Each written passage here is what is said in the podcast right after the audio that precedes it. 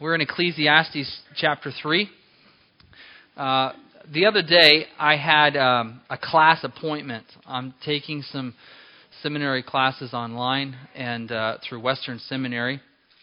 And uh, I have four other guys that I'm participating in this one particular class with, and they all live in the Northwest area. Um, and miraculously, through the uh, the unbelievable, miraculous nature of technology, we can all get together via Skype and take this course together and listen to the instructor all at the same time. Uh, and it's it's still kind of mind-boggling to me that we're able to do that. Um, one of the obstacles to do this, of course, is the time zone because uh, the course is is in or the, the the professor is in Portland and we're all in different states and in some different time zones and whatnot. And so the course was scheduled for Wednesday at one o'clock Portland time which I easily converted to 2 o'clock Alaska time. right? Wrong. uh, I adjusted easily for the uh, one hour time differential, but I went the wrong direction with it. And uh, the consequence was I wasn't even in my office when the course began. And so I came back about 12:30 and uh, was sitting at my desk and kind of surprised that I got this phone call at 12:30 when I wasn't expecting it until two. And uh, why is my professor, you know, ringing me up right now? And then as the call, you know, kind of shows the different people that are online, and I realize all of the other guys are there too. Then it hit. Oh, I can't believe I did this. And I picked up the line and gave a real sheepish hello. and the really nice thing about Skype is only one person can yell at you at a time. And no one can lay hands on you. So that was good. Uh, the guys were very gracious, and uh, I apologized and, and finished the remaining 30 minutes with them on the call, and uh, and it all worked out uh, okay. But I want to use that particular incident to kind of talk about a concept that we find here in this particular passage, and that is there was a precise moment in time when that course was to take place, when that meeting was to take place. Uh, and it didn't matter where you were in the world. It didn't matter what time zone you were in. It didn't matter if the region that you, you live in recognizes daylight savings or not. It didn't matter if a windstorm knocked out the power and changed your clock that particular day. There was a precise moment in time when that class was to take place, and it was our responsibility to adjust and to be ready for it. And that is a concept that we run into here in Ecclesiastes 3 the concept of an appointed time. And that's what Solomon uh, basically introduces this, this chapter with.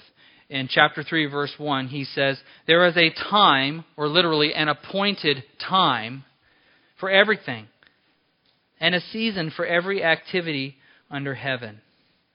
A time to be born and a time to die.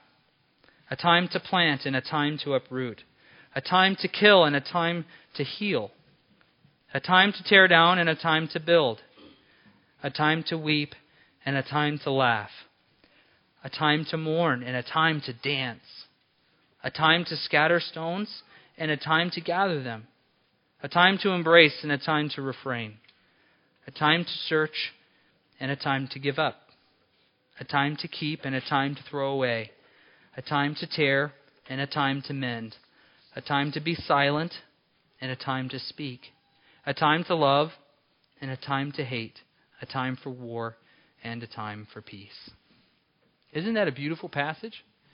Uh, and, and, even to hear it out loud, you can sort of hear the rhythm and the movement uh, of the poem as it's written. Um, I wish I had the voice of James Earl Jones because I could do it a little more justice, but I don't. I just have this one. That's all I've got. Um, and I'm sure most of us are going to have, you know, the Byrds stuck in our head for the rest of the day, anyways, right?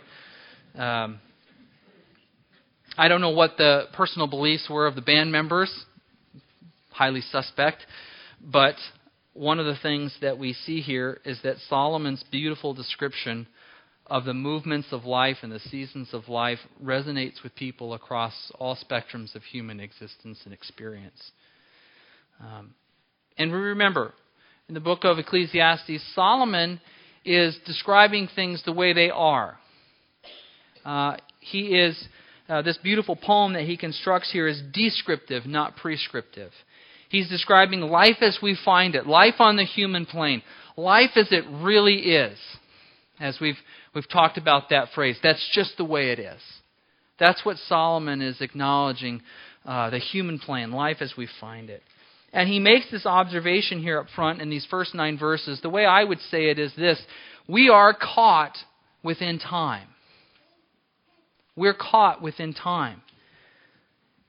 Solomon uses a literary device here in this particular poem known as merism. I'm not sure if you've heard this before.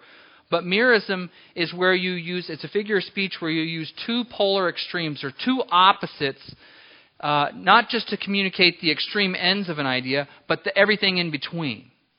In other words, if I were, you might say something like, she worked from sun up to sundown. Or, he looked high and low for his headlamp. Okay? Or, or the glory of God fills heaven and earth. And the idea is not just that the truth is there in its ultimate extremes, but that it's, it's in all of the middle. The glory of God fills not just heaven and earth, but all, all matters of life and existence and experience. And so, again, the purpose is to communicate a sense of the whole. One other thing that you should know about this particular poem as he's constructed here is it is carefully and intricately put together. It is quite a composition and arrangement. It contains lots of different poetic devices such as parallelism, merism, chiasm, uh, all kinds of different things. Uh, and I don't have time to go into all of them this morning, and I couldn't do all of them justice. But the illustration, or the way I'd like to relate it to you, is like a knitting project. Do we have any knitters in the room? Their hands are busy knitting right now. They can't raise them. Yeah. Few of you. All right. First service must be the knitting service. There's a lot more of them first service. All on this side, by the way. Interesting right brain, left brain thing going on there. Um, I don't knit, but I watch an awful lot of it in our house because Amy knits quite often. And I'll do the best I can to, to make this illustration accurate here. But as I understand it, there really are only two stitches there's a knit and a purl, right? And Within that, there's all kinds of variations of those stitches, and you can use a knit and a purl to create a different effect in your project. So you can say knit two, purl two. I understand that would make a rib. Am I right so far? Okay. I'm going to get off track here before long, but we'll start there. Uh, and I understand that you can take a knit and a purl, you, or you could knit uh, the back side of a stitch or the front side of a stitch to create a different effect. You can change your, your pattern, and your arrangement to create a cable effect or a rib or all kinds of different things in your knitting project, right? So far? Okay. Uh, the same thing is true with poetry. And what Solomon does here is he uses all kinds of patterns to communicate something to us, not just with his words, but in the arrangement of the text. And so he communicates by using negative illustrations and positive illustrations. He pairs them together in a certain way to bolster his point. He arranges them in uh, what we would call a chiastic structure in some parts of this, where it gives emphasis to the middle. And this is the point he wants us to get.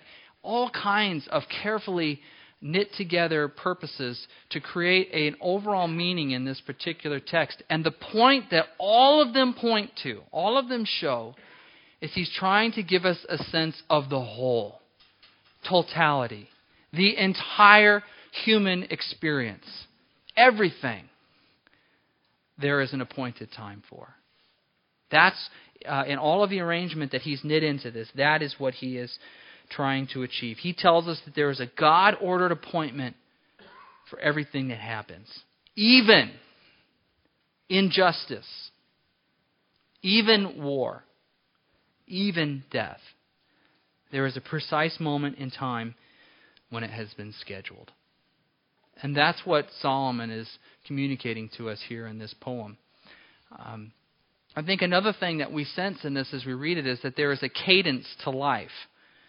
There is a uh, one event that leads to the next. One stage of life rolls into the next. One season rolls into the next. One war is followed by peace, and then it's followed by the next war. There is a, a movement to life. It's not static. It doesn't hold still, and you can't make it hold still. it has a certain cadence to it that God has knit into it. And we are caught within some of those movements. Um, to talk about cadence here again, it's kind of like you know when somebody gets playing a real good good song going an Irish jig or something like that, and there's a beat, there's a cadence to it. You can't help but to clap or to stomp your feet or nod or twitch or something. You know, you can't help but to almost bodily respond to to what you're hearing. And similarly, there is there is a beat and a cadence to life. And one of the things that's hard about it is sometimes we sort of have to dance to a tune that's not of our own making. And that's just the way it is. That's the way life is. Derek Kidner, who is kind of an expert on what we call the um, Old Testament wisdom books, some of the the um, poetic books such as Proverbs, Ecclesiastes, and Psalms, uh, he describes this and, and sort of the movements of this particular passage as kaleidoscopic, like looking through a kaleidoscope that's just constantly turning and revolving, and all of these images changing, and all of them beautiful, and all of them maturing until God makes them ultimately beautiful. And I thought that was a pretty good image. I think, however, many of us are uncomfortable with change. Anybody want to confess that and own it? Do you like change? I think we're kind of resistant to certain changes, especially some seasons in life. Uh, we resist them. We don't want them to come upon us. Uh, but as much as we're resistant to some changes, I think we would all have to acknowledge that a life that was completely static and frozen and had no deviation would be torture, right? Movies are made about this. Groundhog's Day, The Truman Show, we all know that that's not satisfying either. As much as we might not like certain changes, we don't want life to be static. Do you remember the curse on C.S. Lewis's Narnia? Do you remember what it was? It was always winter and never Christmas. I think they should put that on the bottom of the welcome sign to Fairbanks. Welcome to Fairbanks. It's always winter, never Christmas. Welcome. Uh, there's a certain grace and mercy to seasons in life, isn't there? Or just, just to the natural seasons. We want winter to end. We look forward to spring, even though we know it'll bring seasonal allergies and mosquitoes and whatever else. We'll take that because right now it's cold. Or not today, but it's been cold. And then we'll long for summer to get out and to play and enjoy this beautiful place that God has made and we'll wear ourselves out, but we're not done yet. We'll go out and we'll enter the fall and we'll do our hunting and our last minute fishing. And we'll love that and we'll just wring our bodies out. We'll be absolutely exhausted and then we'll look forward to winter again because we get to hunker down. Not everybody. That's how I feel. But there is a certain grace and mercy to changing seasons, isn't there? And we can appreciate that. Uh, but I think we would all acknowledge that we really don't like it when change is imposed upon us when we have no say, when we have no ability to resist it. When it's imposed upon us, that makes us uncomfortable. And I think that's what Solomon acknowledges here, too. Even though there's a, subtle beauty about it and an enjoyment to it, there's a sense of powerlessness to these appointed times as well. And I think that's the rub that he basically highlights here. And that brings him back to this question that he continues to ask that we've already looked at. What does, in verse 9, what does the worker gain from his toil? If things are just changing and one season leads into the next, what, what possible gain will there be? What I build today will disintegrate tomorrow. How will I get ahead? And he goes on to say in verse 10 I have seen the burden God has laid on man. And so, yes, we are caught within time. There's a cadence to it, and we might enjoy some aspects of it, but the real rub is that we can't control it. It's a tune not of our making. We just have to dance to it, and that's just the way that it is. Uh, Solomon is not saying that there's a randomness to everything, but in fact, I think as we read it, we get this sense that there is a divine order. There is a purpose. There's a schedule on which God has ordered this world. Uh, and the difficulty, again, is that we're not the ones entering the appointments. God is. And as much as we make our own plans and we have a certain freedom and ability to make choice in life, we know that ultimately uh, our plans are subject to God's approval. Proverbs 16:9 says this perhaps better than anywhere else in all of Scripture. In his heart, a man plans his course, but what? But the Lord determines his steps. And there's that tension. And so Ecclesiastes 3 really, I think, introduces us to God's sovereignty over time. Not just to the cosmos or the seasons or the days or the hours, but the very moments and movements of our life. And that's not just true in Ecclesiastes. That's not just Solomon's observation, but throughout the scriptures we find this to be true as well. Psalm 139:16 says, "My eyes saw, your eyes saw my unformed body. All the days ordained for me were written in your book before one of them came to be." Already in God's day timer. And we see this in the life of Christ as well. Galatians 4 4 tells us, in the fullness of time, a really rich phrase that appears throughout Scripture. In the fullness of time, God sent His Son to be born of a woman. There is a scheduled appointment for that. We're told uh, uh, by Jesus Himself at, uh, you remember the miracle at Cana of Galilee when He's at the wedding? They run out of wine, and His public ministry has not yet begun. And Mary, His mother, comes to Him and tries to involve Him in this because she's aware that He can do something about it. And she brings it to his attention, and his response is, Woman, my time has not yet come. There was an appointed time for him to reveal his, his glory and his divinity, and that wasn't it just yet. In Acts 17:26, the apostle Paul speaks of this. He says, he says, "From one man, he, being God, made every nation of men, that they should inhabit the earth, that they should inhabit the whole earth. He determined the times set for them and the exact places where they should live, even in Fairbanks, where it's always winter and never Christmas. God has set these times in place. These are appointed times. And in verse 11, he says, He has made everything beautiful in its time. Ah, well, wouldn't that be a nice place to stop? But Solomon's honest. He's a truth teller, and he's telling us as it is. He's telling us the way it really is. He goes on to say, He has also set eternity in the hearts of men, yet they can't fathom what God has done from beginning to end. And so here Solomon introduces us to the tension that our earthly existence is filled with these appointed times, that there's a cadence to life, and we can't control it. But even more than that, the problem is that we can conceive of eternity. We can conceive of eternity, but we're caught within the here and now. In other words, we can see this context that God has placed us in. Even our myopic view of life as it is gives us a, gives us a sense of purpose and design and pattern and order, and that God is doing something in history. But we can't see what all it is. We only have this very small square of our own life with which to look at it, and we can't back up far enough to see the whole project. A.W. Tozer has said it this way To be made for eternity and forced to dwell in time is for mankind a tragedy of huge proportions. All within us cries for life and permanence, and everything around us reminds us of mortality and change. Isn't that well said?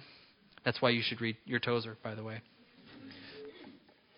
I would illustrate it this way. The other day I was going out to my truck and I had an appointment that I was going to and I was running late and I had pressed my auto start but it didn't start. So I'm thinking it's out there running, warming, you know, the whole bit. We've all been there. I get into it. It's it's not warm, but I've got to go or I'm going to be late. And so I I pull out of here, throw the defrost on full, and I'm heading down the uh, the driveway onto Farmers Loop Road. And after a few minutes, the blanket of snow that was on the hood blows up over the windshield, and you all know what happens next, right? It freezes over and glazes over completely, and I can't see anything. But I've got my defrost on full, and so there begins to be a little ribbon of clarity at the bottom of the windshield. You're laughing because you've been there, right? And so I begin to drive like this. I'm crouched down looking beside my steering wheel through this ribbon. I know Farmers Loop Road pretty good, and I'm basically just driving and I'm staring at the white line because I know if I can just stay close to that, I'll be okay. And I think I'm doing all right until someone starts honking at me. And I don't know what I did, uh, but I realized I guess it's time to pull over and acknowledge my limitations and simply be late. And so I pulled over and let the car warm up, and finally I got a little more than a ribbon, and off I went. And I think that's a good picture of, of what it's like to be caught in time. You know, where I'm looking out and seeing this white line, I know the road goes on. I know there's more ahead. I know that there's a purpose and a design to the way this road is and the way that it goes, but I can't see it all. I can only see I can only see this. My limited vantage point. And that's what life is like for us. We can conceive of eternity. We can conceive of what's beyond. We know there's purpose and order and design to things. We have a sense of that. We just have to look at the world around us and we can see it. But it's hard to make sense of all of it. We're not satisfied with just this limited or temporal existence.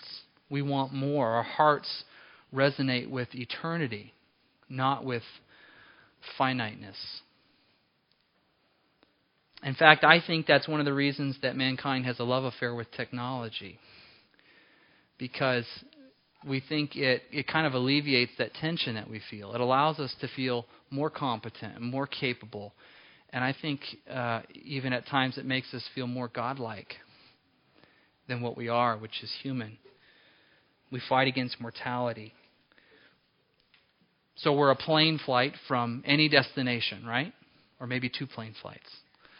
We're a phone call away from anyone in the world. We can text whatever we wish to say to somebody at any particular time, and the message is sent and delivered, and when it's appropriate for them to read it, they will so we can always communicate and express what's on our hearts. Um, we can not only take our phone with us wherever we want to be constantly available to anyone, we could even take video with us. So now we can see them face to face and they can see us. And we really like this. And it, what it does is it creates for us this illusion that we are omnipresent. All places at once, available to all people at all times.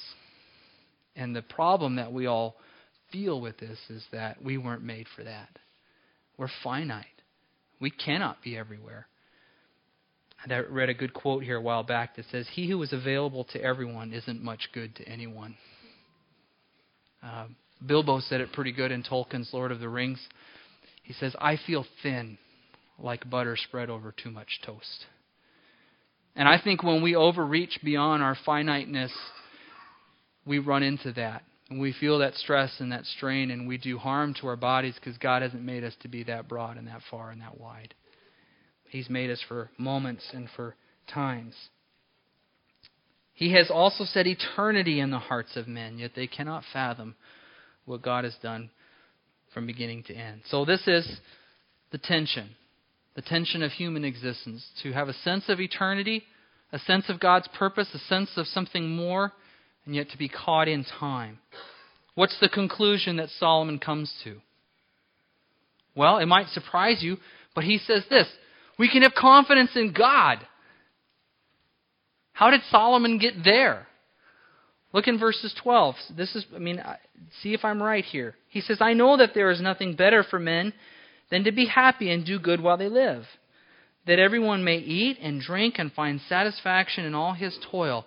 This is the gift of God. I know that everything God does will endure forever. Nothing can be added to it and nothing can be taken from it. God does it so that men will revere him.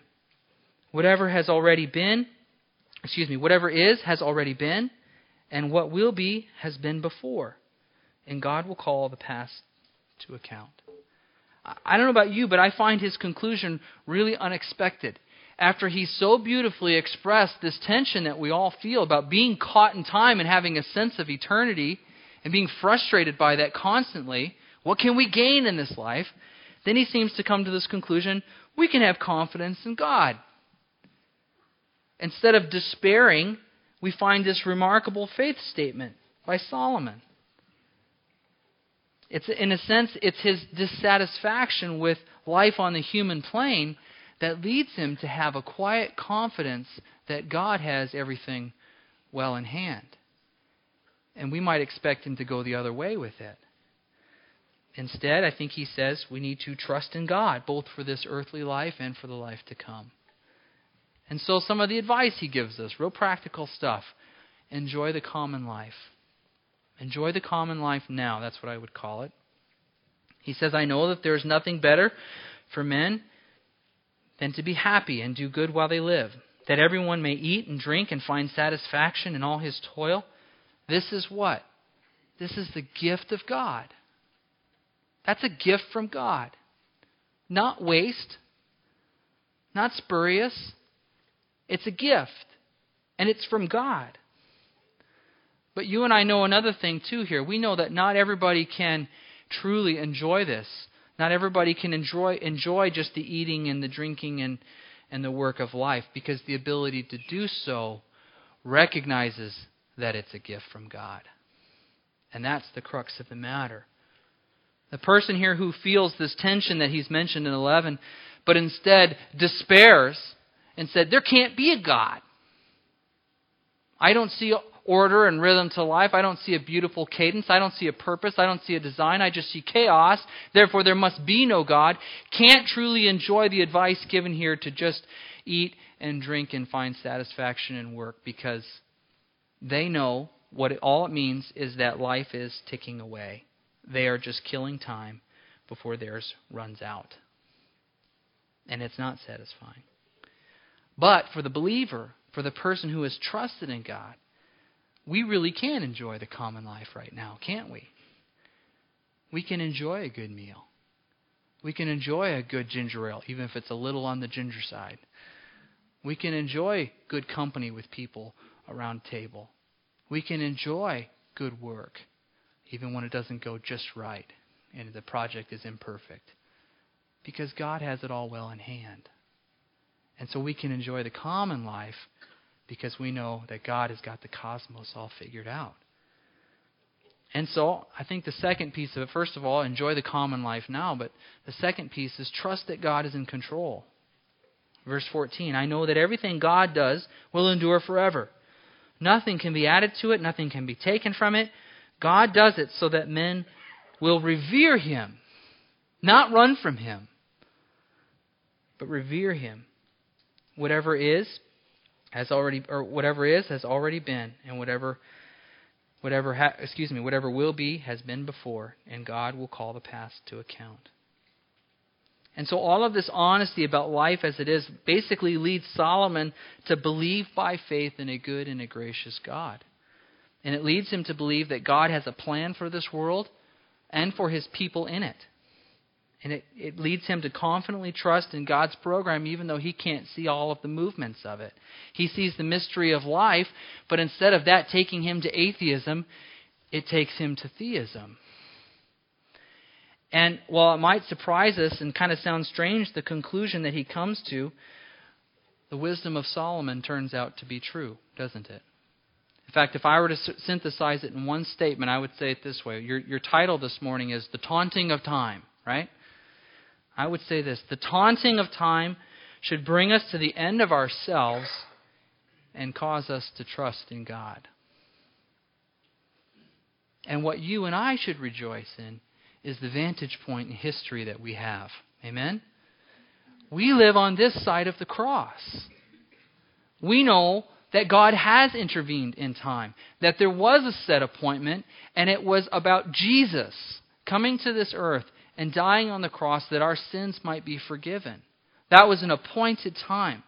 Solomon believed by faith that such a time might come, that God had his program in plan, that he had his plans for this world in order, but he couldn't see it. We get to look back and see it. We are incredibly blessed to have the vantage point that we have. Galatians 4 4, I've already read this, but it says, When the time had fully come, God sent his Son, born of a woman, born under the law. And throughout the ministry of Jesus, he remarked that his time had not yet come. And then the scripture goes on to tell us in Romans 5 6, it says, You see, at just the right time, when we were still powerless, Christ died for the ungodly.